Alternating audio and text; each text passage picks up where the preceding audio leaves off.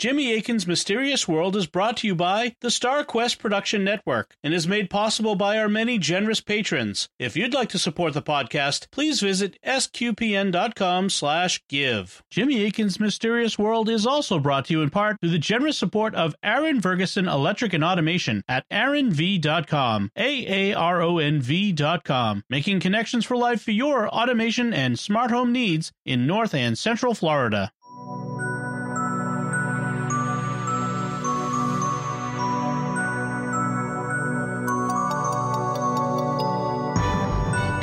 You're listening to episode 186 of Jimmy Akin's Mysterious World, where we look at mysteries from the twin perspectives of faith and reason.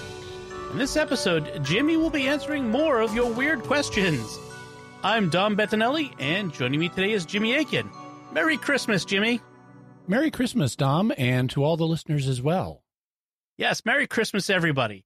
As it is a Christmas Eve, we're taking a little break to drink some eggnog, spend time with the family, and go to midnight mass. So we're bringing you another episode of Weird Questions with Jimmy and Cy Kellett of Catholic Answers Live. Jimmy, what weird questions will you be answering this time? We're going to be talking about things like celebrating Christmas on other planets, when the Christmas season ends, which is a bigger mystery than you might think, uh, how we got from St. Nicholas to Santa Claus, whether the 12 days of Christmas is written in a secret code, whether Santa could be a Time Lord. I think I saw that Christmas special of Doctor Who, and more. Excellent. Those are such good questions and mysteries. So let's listen to your answers. All right, Jimmy, you ready to go to questions? Yeah, sure. All right, Nancy Joe asked this: uh, If Mary didn't suffer any labor uh, and and birth pain, how exactly did Jesus get out of the womb? Well, it's not. Uh, it, it, there's a difference of opinion among Orthodox Catholics about whether Mary suffered um, uh, labor pains, because after all, in Genesis three, when uh, you know the serpent has deceived Adam and Eve, and they receive their respective curses, God doesn't say, "I will create labor pains for the first time." He says to the woman, "I will multiply." Your labor pains. Oh, yeah. And so that right. that could could indicate that even an unfallen woman would have some labor pains. Also, labor pains are not something that happens just at the moment of birth. They happen leading up to birth because what you know causes them is the contractions that prepare for a normal uh, a normal birth through the birth canal. Um, and and although the church teaches that Mary was always a virgin before, during, and after her uh, bearing of Jesus, there have been theologians who have said, well, maybe that does maybe that's compatible with the idea of Mary having a, a normal birth. On the other hand, we have startlingly early traditions that Mary did not have a normal birth. I mean, really, really early. Oh. Um, in today's show, we're going to talk about a couple of documents, one of which dates to the second century that indicates that Mary did not have a normal birth. But I thought to start us out with, I'd quote from a document that actually dates to the first century. Oh. This book is actually older than some of the books of the New Testament, a, a, few of them in any event. It's a document called The Ascension of Isaiah, and the book of Hebrews alludes to this book. It doesn't quote from it, but it alludes to it. And it uh, was written, I did an extensive study of of the dating of the ascension of Isaiah a couple of years ago. And I concluded that based on the internal and external evidence, it looks like the ascension of Isaiah was written in the year AD 67. Wow. After the after the martyrdom of Peter, but before the suicide of Nero. Those are the two events that I can use to bracket very precisely when this document was written because it, it clearly reflects the martyrdom of Peter but it talks about Nero as if he's still alive and it predicts things that actually didn't happen to Nero. And so that you can say, okay, so it's written before they knew what Nero's final fate would be. And in this uh, book, in chapter 11, we have an account that deals with Jesus' birth. And so, uh, I, by, by the way, by my estimate, this is written maybe four years after the Gospel of Matthew And if you're familiar with the Gospel of Matthew, some of this will sound familiar. But here's what the author of the Ascension of Isaiah says in chapter 11 of that book. And I, this is Isaiah, the prophet who's seeing all this in a vision, and I indeed saw a woman of the family of David the prophet named Mary, and virgin. And she was espoused to a man named Joseph, a carpenter. And he also was of the seed and family of the righteous David of Bethlehem, Judah. And he, David, came into his lot, and when she was espoused, she was found with child, and Joseph the carpenter was desirous to put her away or divorce her. That's something that Matthew mentions. But the angel of the Spirit appeared in this world, and after that, Joseph did not put her away, but kept Mary and did not reveal this matter to anyone. And Matthew also mentions that an angel appeared to Joseph and told him, This is of the Holy Spirit, so don't be afraid to take her as your wife. And he did not approach Mary, but kept her as a holy virgin, though with child. And he did not live with her for two months. And after two months of days, while Joseph was in his house and Mary his wife, but both alone, it came to pass that when they were alone, that Mary straightway looked with her eyes and saw a small babe, and she was astonished. And after she had been astonished, her womb was found as formerly before she had conceived. So the baby's not in her womb anymore. Her, her belly is like before she had conceived. And when her husband Joseph said unto her, What has astonished thee? His eyes were opened, and he saw the infant and praised God, because into his portion God had come. And a voice said to them, Tell this vision to no one. Now, vision in this case does not mean an unreal sight. It means don't tell anybody what you just saw. Oh. And and the story regarding the infant was noised abroad in Bethlehem. Some said, The Virgin Mary hath borne a child before she was married two months. And many said, She has not borne a child, nor has a midwife gone up to her, nor have we heard the cries of labor pains. And they were all blinded, respecting him, meaning Jesus, and they all knew regarding him, though they knew not whence he was. So, according to this account, uh, Mary and Joseph were at home, and all of a sudden, the baby is not in Mary's womb anymore. And both Mary and Joseph see it, and people get various ideas about Jesus. Some recognize that Mary has had the child because he's there, but others are going, well, how does that work? Because we didn't hear any cries of labor and we didn't see a midwife go up. And so here in AD 67, maybe four years after the Gospel of Matthew was written, we have an account of Jesus having a miraculous birth. So these miraculous birth traditions go back startlingly early in church history. So uh, just to be clear, th- this wouldn't be uh, uh, trustworthy in the way that scripture is trustworthy, but it points to a tradition that existed that Mary had not yes. given. I see what you're saying. Okay, right. This is not this is not divinely inspired, but it does show the traditions about Jesus' birth that were floating around in the mid first century. Uh, well.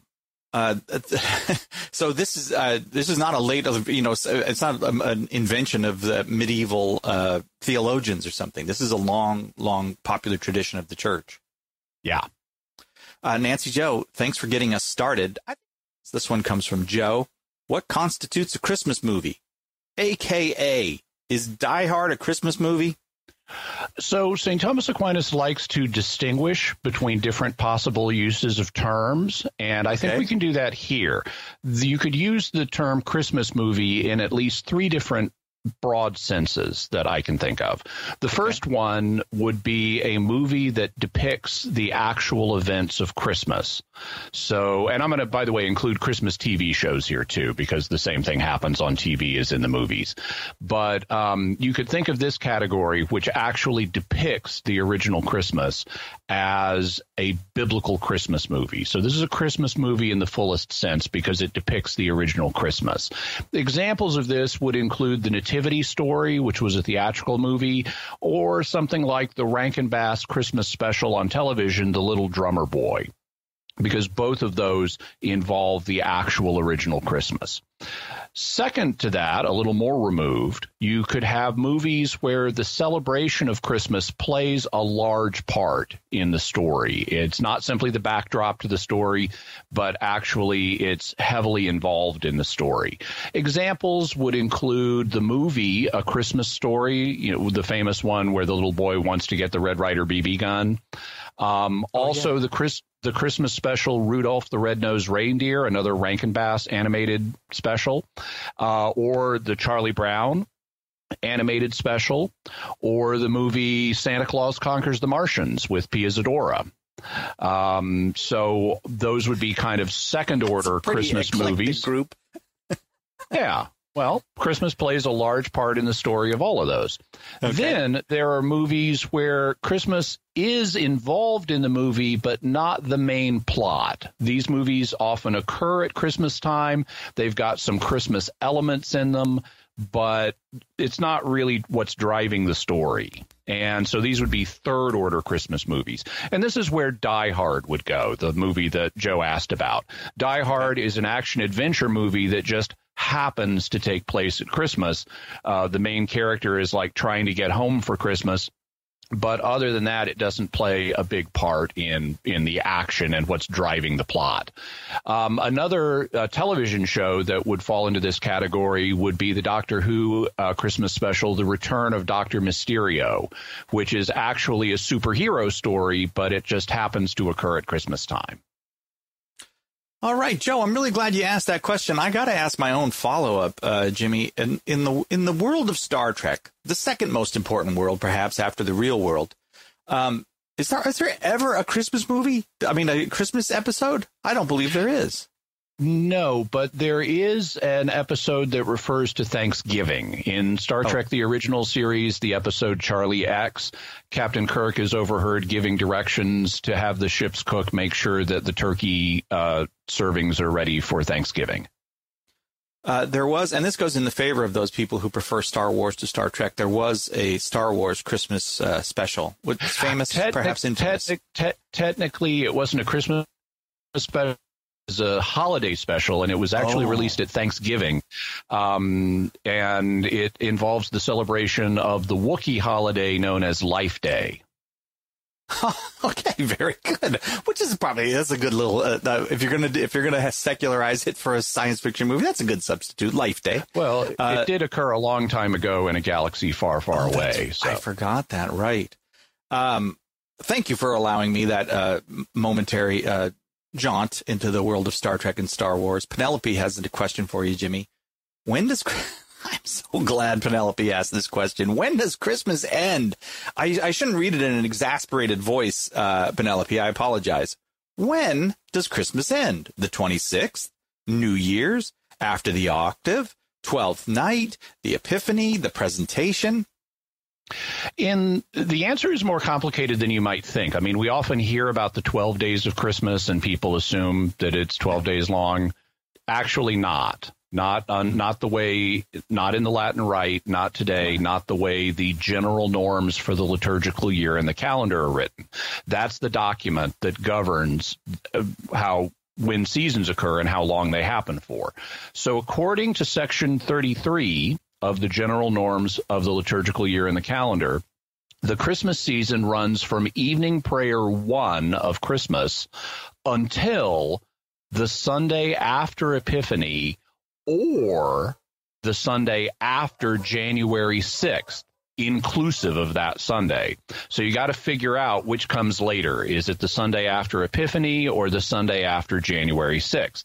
And that means you need to look at when Epiphany occurs. So we go down to section 37 of the general norms and it says Epiphany is celebrated on January 6th unless where it is not observed as a holy day of obligation, it has been assigned to the Sunday occurring between January 2nd and January 8th.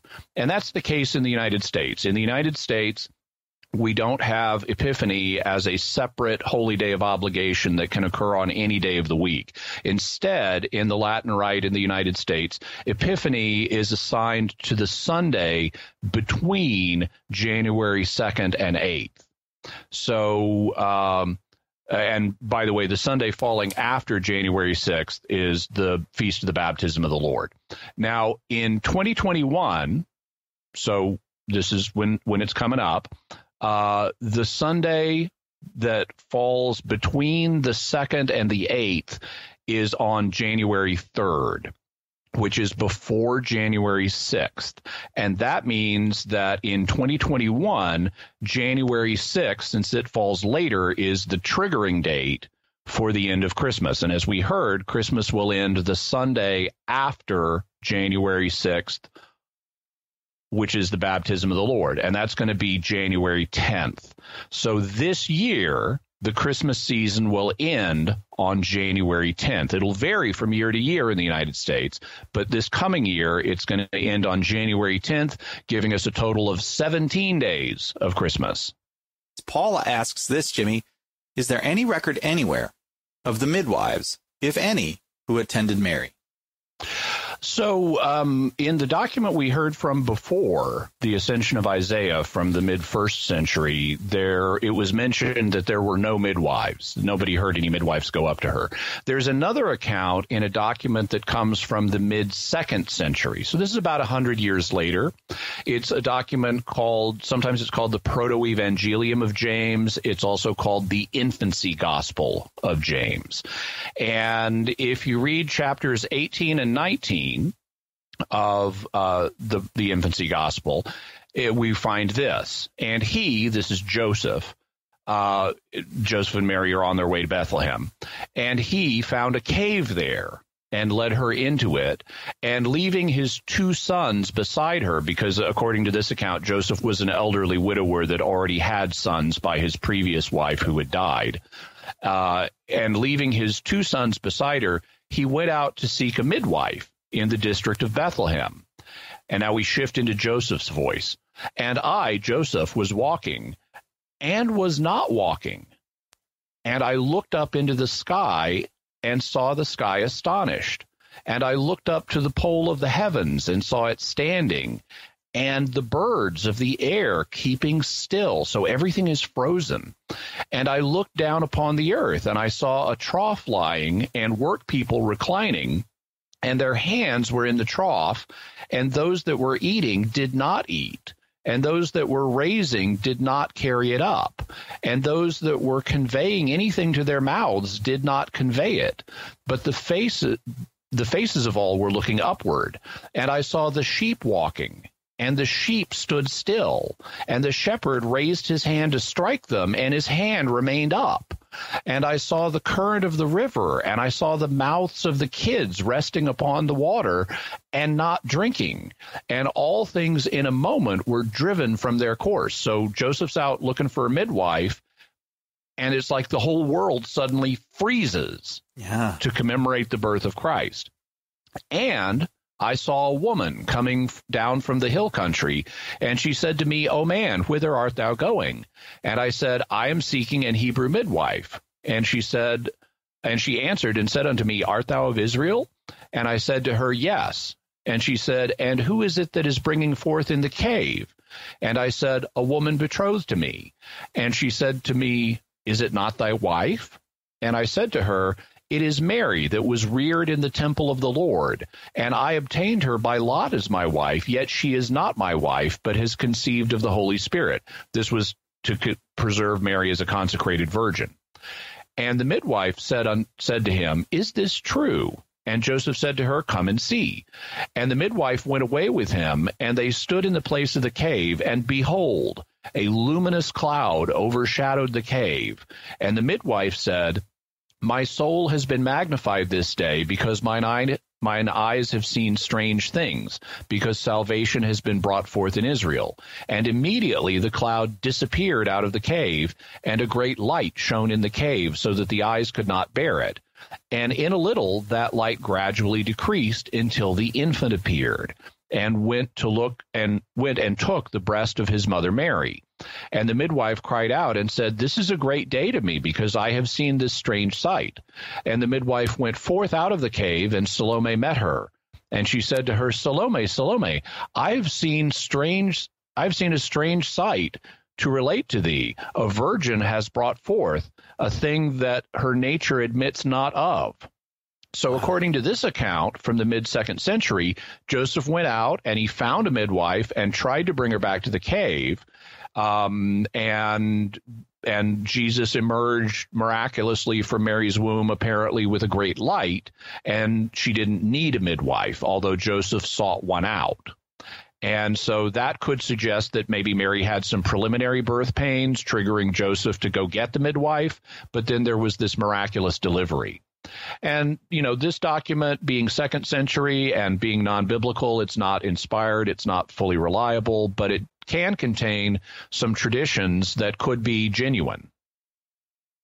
Wow. And so, uh, and we started off with a, a, similar question. So this was the other document you were referring to at the beginning of the show that we would get around to. Yeah. Am I? Yeah. So um, it's it's amazing. It's the description is like um almost like a Twilight Zone where the world just freezes. I can't remember the, mm-hmm. the episode, but the world freezes and there's a but a person is still moving through it. Is is that the impression that you got reading that? That oh yeah, Earth had just yeah. frozen. It, it, it seems like everything just stops for a second to commemorate the birth of the Son of God.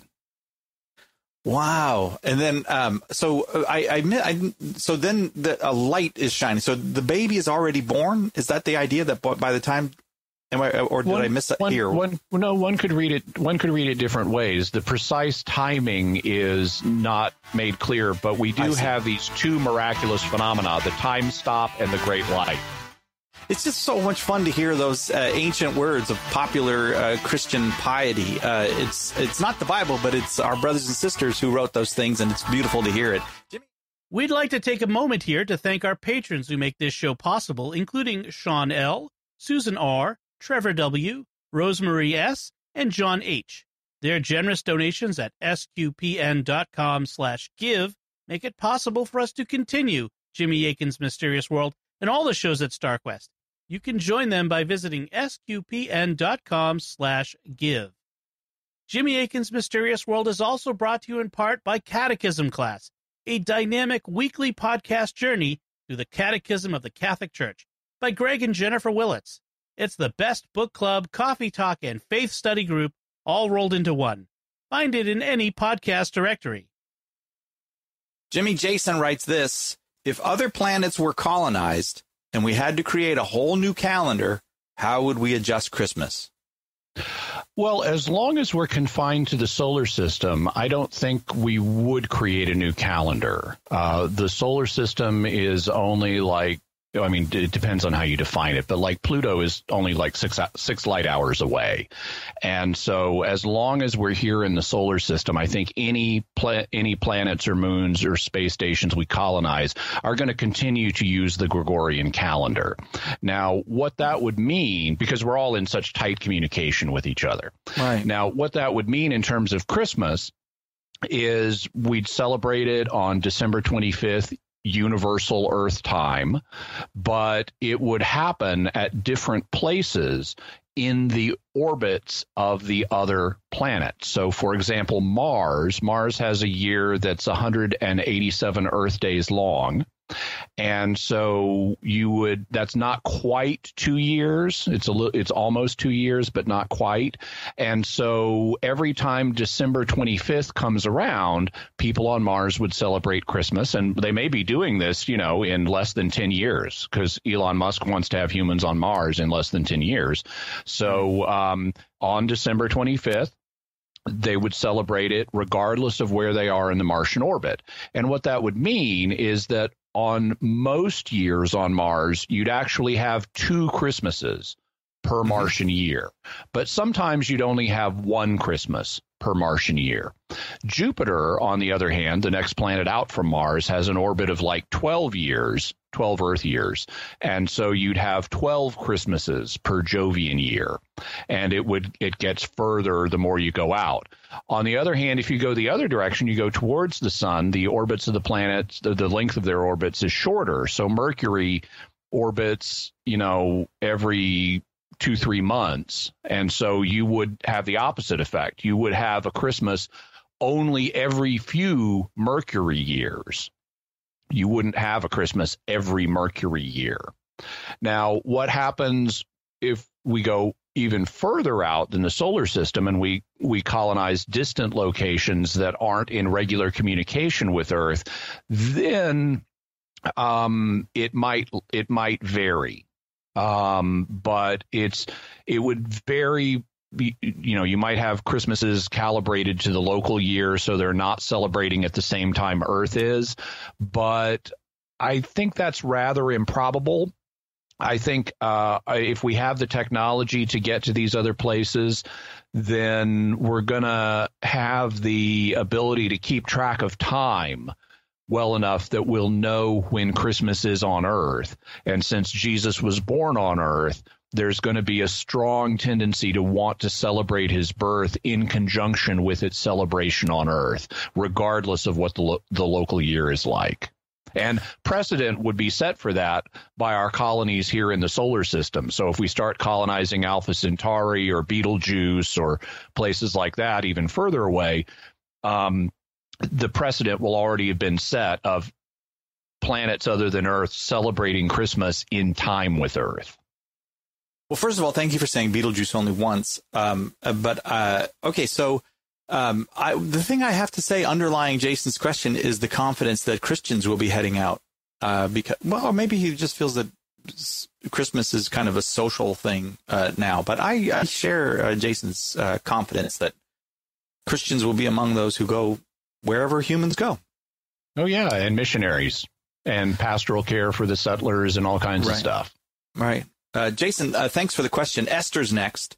Um, Esther asks this, Jimmy, how did the character of Santa Claus evolve? And what is his historical connection, if any, to St. Nicholas? Okay, so the original St. Nicholas is a figure that we don't really know a huge amount about. His traditional dates are from 270 AD, or I should say AD 270 to AD 343. So he apparently lived in the latter half of the first century, uh, the latter half of the third century, and the first half of the fourth century.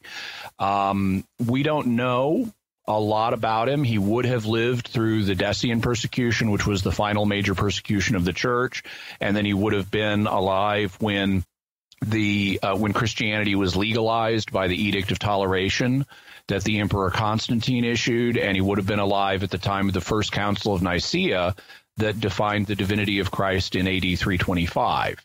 Uh, he apparently was bishop in Myra, which is in Turkey today. It's a, a on the southern coast of Turkey. It's a, a maritime port, and there are various legends about him. It is reported fairly early that he attended the Council of Nicaea, which could be plausible because it was held in in Turkey. That's where Nicaea is. It, um, it's uh, it's near Constantinople, um, so he could easily have attended. On the other hand, the acts we have from the First Council of Nicaea don't mention him, so it's not certain.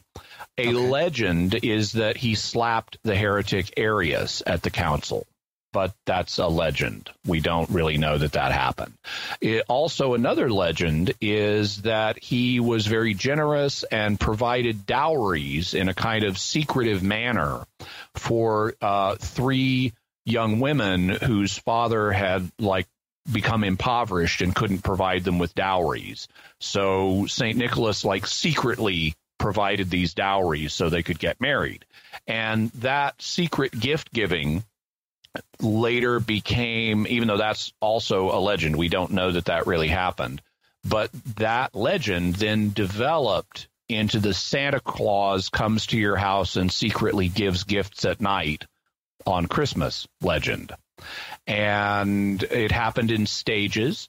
Uh, he, as the Christian faith spread through Europe, St. Nicholas was remembered in various ways in various languages around Europe. In the Netherlands or Holland, he was remembered as Sinterklaas. And you can hear how Sinterklaas sounds like St. Nicholas. Well, Sinterklaas then evolved into Santa Claus. And so that's where we get the name Santa Claus. It's just St. Nicholas brought into English through Dutch. Um, in the 1400s, we started having Christmas in England personified as Sir Christmas. So they had a personification of Christmas, kind of like in A Christmas Carol, you know, you have the ghost of Christmas past, for example. He's a personification yeah. of Christmas. Well, they had a similar concept back in the 1400s in England where they would personify Christmas as a man known as Sir Christmas. And by the 1500s, after the Reformation, he became known as Father Christmas. And eventually, Father Christmas and Sinterklaas or Santa Claus sort of merged. So today in England, the Santa Claus figure is known as Father Christmas, but he basically functions a lot like Santa Claus. The name Santa Claus in English um, is attested around 1773 in the American colonies. And um, so this was just before the American Revolution. And the colony of New York had been founded or, or had a lot of um, people who were from Holland. And so they brought their Sinterklaas tradition with them. In fact, New York City used to be known as New Amsterdam and consequently there was a heavy influence of Dutch culture and that shaped the image of Santa Claus in the American colonies and specifically around New York. So that's where we got the uh, Santa Claus depicted as this uh, bearded, pipe smoking, jolly fellow like a Dutch sailor. Oh, yeah. so like they're borrowing. Okay. They're borrowing, and originally had a kind of green cloak, but they're borrowing on elements of Dutch culture to depict the original version of the modern Santa Claus. Mm-hmm. Then Santa Claus became kind of that became the sort of canonical image of Santa Claus around 1823 when an anonymous man at the time published a poem called A Visit from St. Nicholas, which is better known today as Twas the Night Before Christmas after its first line. And uh, that poem uh, involved him having, you know, a sleigh to deliver the presents being pulled by eight tiny reindeer. And eventually, the author uh, of this poem was outed, and his name was Clement Clarke Moore.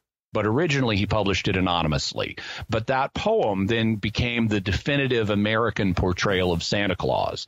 Um, in the 20th century, Gene Autry added Rudolph, Rudolph the Red-Nosed Reindeer in a novelty song.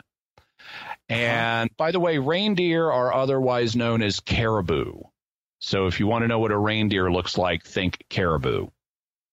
12 tiny caribou doesn't sound as good though. I don't know. Maybe it's just uh, what I'm used to. Mm-hmm. Uh, that is a so fascinating history of Santa Claus. Yeah, that's how it all developed. Uh, wow. And uh, uh so I didn't realize that the, that the poem was so influential, but that's 1823. So would have had mm-hmm. the whole 19th century then to to kind of build up that tradition before the kind of the advent of the mass media age. Yeah. All right. Very interesting. Esther, thank you for asking that question. Uh, all right.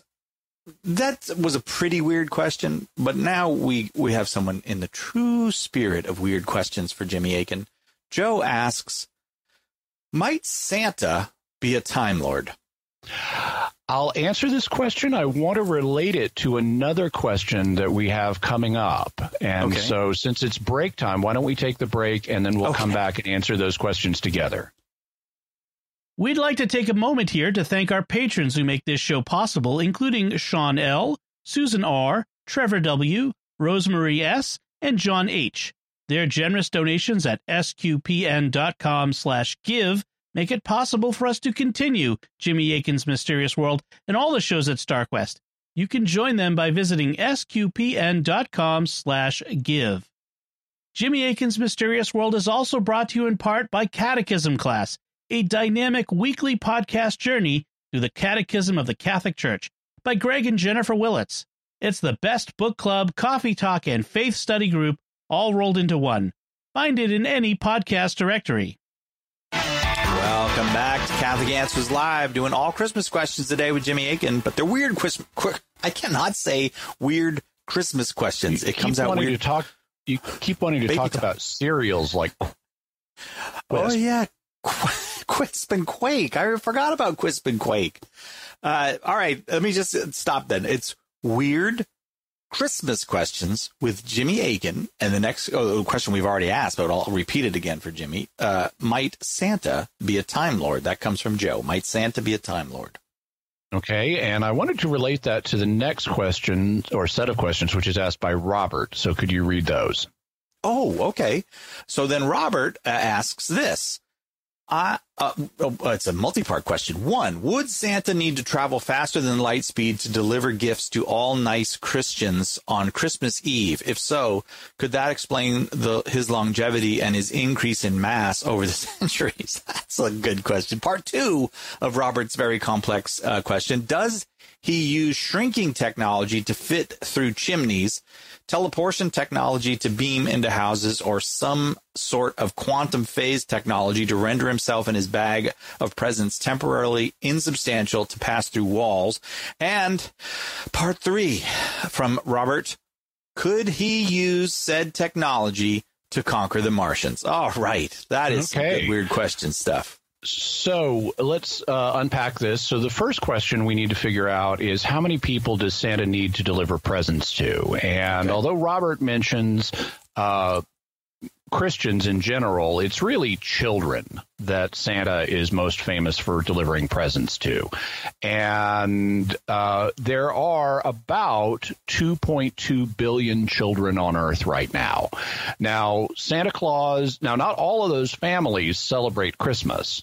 So, you know, um, so, you know, like in the Muslim world, you know, they're not doing the Christmas presents thing uh, in many cases. So it's not all of those 2.2 billion children are going to get presents, but uh, you know, Santa Claus is not going to restrict it to Christians because obviously he wants to evangelize, and so he'll deliver Christians to any household that's willing to celebrate Christmas. All right, and and thus show Christian generosity. So even if it's a non-Christian household, he'll deliver presents there. But there, so we we'll just use 2.2 billion as a starting figure for how many children need to receive presents. Now, something I realized very early on, um, back when I my myself was a child, although I didn't really believe in Santa Claus at this point, I realized that Santa Claus could maximize the amount of time that he has to deliver presents if he starts at the international dateline and flies clockwise around Earth because the Earth rotates counterclockwise on its axis. And if you therefore start at the international date line and go backwards around the Earth clockwise, you will maximize the amount of time you have by traveling against the rotation of the Earth. So the Earth turns in every 24 hours, but if you're flying against that, you can effectively get 48 hours to deliver Santa those would, presents. He would clearly do that. I mean, yeah. that's all right. And 48 so hours if, you got.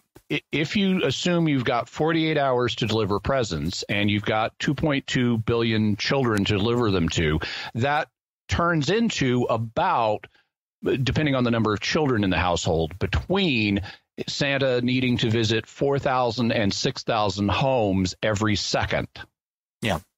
Now, 4,000 and 6,000 homes every second would not require light speed um, you could you could you could get there without light speed, and thus you don't need superluminal travel to do all these deliveries. But um, you will be traveling an appreciable fraction of the speed of light. And that would not explain Santa's longevity or his increase in mass over the centuries, which is one of the things Robert asked about.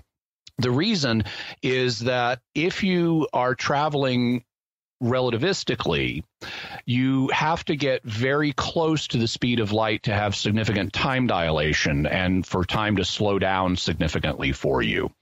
And consequently, because it's the time that's slowing down, that's actually going to impede you from delivering those presents in a rapid manner.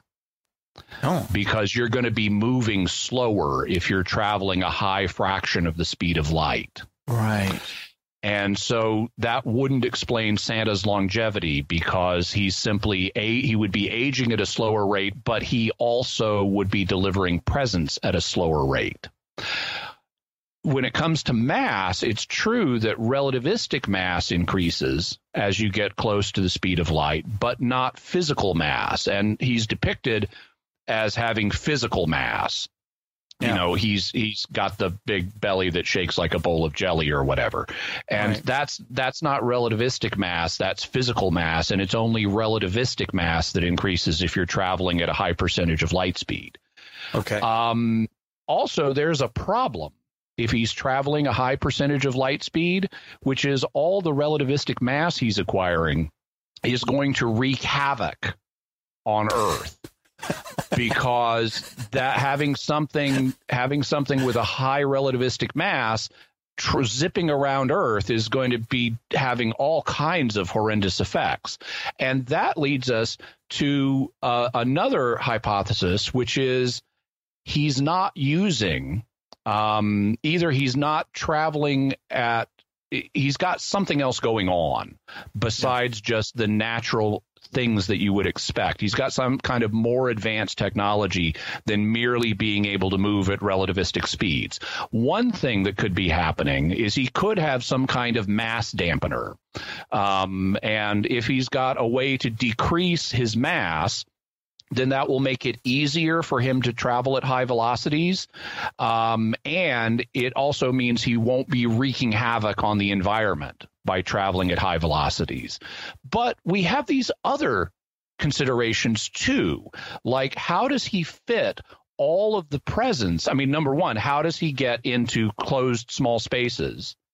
Um, and I remember an account from childhood where he would shrink in order to go through like a flue pipe instead of a, a house that doesn't have a full chimney. Um, but he's also got to get the presents around with him. Um, he's got to keep him in that sleigh. And how does he have enough presents for 2.2 billion children in that sleigh in his bags? Um, it would seem that the bags might be bigger on the inside than the outside. And there is a race that is known for having Ah. technology that is bigger on the inside than the outside and that can travel through space and time non disruptively and get into small places with no obvious access. And that could indeed suggest that Santa Claus is a Time Lord or at least has Time Lord technology. In fact, Santa Claus appeared in a Doctor Who special a couple of years ago, played by Nick Frost, in which he did have bags that were bigger on the inside than the outside. And it was also a hybrid Santa Claus Ridley Scott alien face hugger episode. Um, in terms of the final part of Robert's question, could he use this technology to conquer the time to conquer the Martians? Martians. Well, as the Daleks have concluded, the TARDIS is a weapon. So um, he could use it to conquer the Martians, especially the Ice Warriors, but he doesn't need to because, according to the 1964 movie Santa Claus Conquers the Martians, Santa Claus conquered the Martians simply with the spirit of Christmas. Ah, good old Santa. Thanks. Uh, I appreciate those uh, questions, Robert and Joe. Uh, that was uh, I, I- had never thought about that Santa moving through the atmosphere at that so uh, in the proximity of houses would basically just explode the houses if you were. so that would ruin Christmas. Uh, let's go to Tony. Uh, Tony's question, Jimmy. I know the so-called secret meaning of the 12 days of Christmas and what they are purported to symbolize. But what about the number of days themselves? I was told that if you add up all the days mentioned in each verse, you get uh, each verse that you get on gift oh, a gift for every day of the year until Christmas. Is that true? Oh, I see. So if you add it all up, then you get a, a gift a day. All right. Okay, so um, there are a couple things here. The first one, we should address the so called secret meaning of the 12 days of Christmas. Some folks will be familiar with that, some folks won't. The idea is that the, the lyrics to the song The 12 Days of Christmas are a kind of crypto catechism to teach the Catholic faith during the age of persecution when English Catholics were persecuted by the Protestant authorities and couldn't openly practice their faith. So each item in the in the in in the 12 days of Christmas is supposed to correspond to something uh, connected with the Christian faith. Like the partridge in the pear tree is supposed to be an image of Jesus on the cross. And and and they go through all of the different elements and like the 10 lords of leaping or the 10 commandments and things like that. So this is all nonsense. Uh, this is a, this is a pious legend that has no historical basis, and it really doesn't make sense because if you couldn't, you wouldn't need this song to teach the faith. You have to know the faith first before you can relate it to the elements of the song. So you'd have to broadcast the faith in plain text anyway to the children in your homes before any of this would make sense to them. And if they already know the faith, you don't need the song. So this really is not supported by the historical evidence. It's just a fanciful Christmas song about one person giving gifts to another.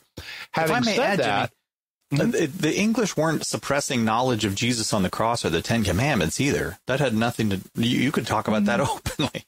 You those elements you could. Yeah. Uh, having said that about the number of the gifts, well, you don't really get one per day because you get them during the 12 days of Christmas. But how many would you get if they were stretched out over the course of a year? I actually was thinking about this last year at Christmas Eve service where a priest was going through the lyrics of the song and I started thinking about the mathematics of it and I realized the equation I needed to run was 1 times 12 for the 12 partridges in a pear tree I get, uh-huh. followed by two times 11, 11 for yeah. the two turtle doves I get on the next 11 days, followed by three times 10 for the three French hens I get on the final 10 days, and so forth. And so I ran the calculation. It turns out if you count a partridge in a pear tree as one thing, you get 364 gifts. So that's just oh. one or two short of one gift per day for a whole year but they're bunched up in the 12 days of Christmas. I also I did a blog post on this where I talked about the mathematics of this and I show you graphs and bar charts. And also there's what's known as the Christmas price index that calculates the uh, amount you'd have to pay to actually give these gifts. And this year it's around $100,000. So that's true love. Jimmy Akin is but our guest. We're going to continue with weird Christmas Google, questions with Jimmy. Go ahead. Google mathematics of the 12 days of Christmas, Jimmy Akin, and that blog post will come up. All right. Those were some great, weird questions and some great answers. So, Jimmy, what do we have for mysterious headlines this week? Uh, first, we have a link to a rather brief story about NASA Administrator Bill Nelson, who is the guy in charge of NASA, talking about the Navy UFO sightings. And Unlike uh, previous government officials, he's taken them seriously as something that is unknown that ought to be investigated. So uh, check out that interview with uh, NASA Administrator Bill Nelson. Also, now in the uh, in the uh, Christmas special of Doctor Who, where they have Santa Claus, whose bag is bigger on the inside than it is on the outside, they also have alien face huggers that you know look like these creepy crustacean things. And so, if you like some creepy crustacean nightmares, uh, be sure to check out uh, an article we'll have a link to about a dog sized aquatic scorpion that roamed the waters off ancient China. So it's like the size of a dog and it's a scorpion. And if you went swimming, you could encounter one if you were swimming 440 million years ago. So oh, don't need to be too scared. good. All right. Great headlines. So, folks, be sure to share the podcast with your friends and write a review in Apple Podcasts or wherever you get your podcasts to help us grow our community and reach more listeners.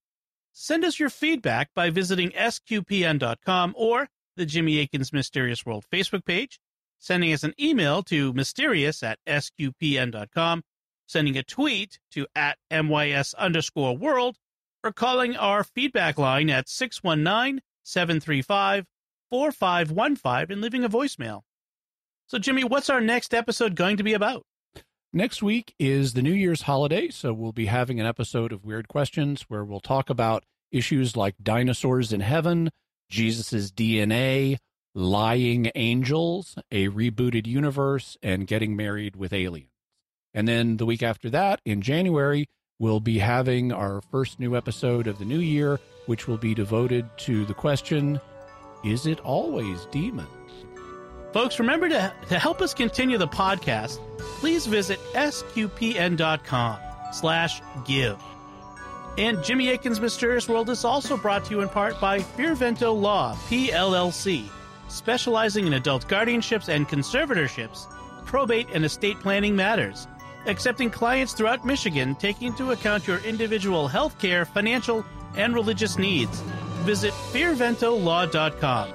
F I O R V E N T O law.com. Until next time, Jimmy Akin, thank you for exploring with us our mysterious world. Thank you, Dom, and Merry Christmas to everyone. And once again, I'm Dom Bettinelli. Thank you for listening to Jimmy Akin's Mysterious World on StarQuest. And God bless us, everyone.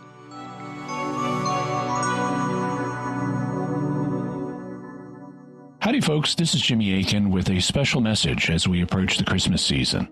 This past year, the StarQuest Network has continued to expand our mission of exploring the intersection of faith and pop culture through our many entertaining and informative programs. Here on Mysterious World, we've recently added video to the podcast, and we need to continue improving it with better cameras, lights, and editing, as well as continuing to produce our weekly look at the fascinating mysteries you enjoy. That's why it's very important that we hear from you this Advent and Christmas, the time when nonprofits receive most of their support for the year. If you're already a supporter of StarQuest, we thank you and we ask you to consider increasing your support if you're able. If you're not yet a supporter, please become one. Every gift counts. Whatever level of support you can offer, please show your support for SQPN this Christmas and remember your gifts may be tax deductible. To find out more, just go to sqpn.com slash give. That's sqpn.com slash give. May God bless you this Advent, and may you have a blessed Christmas season.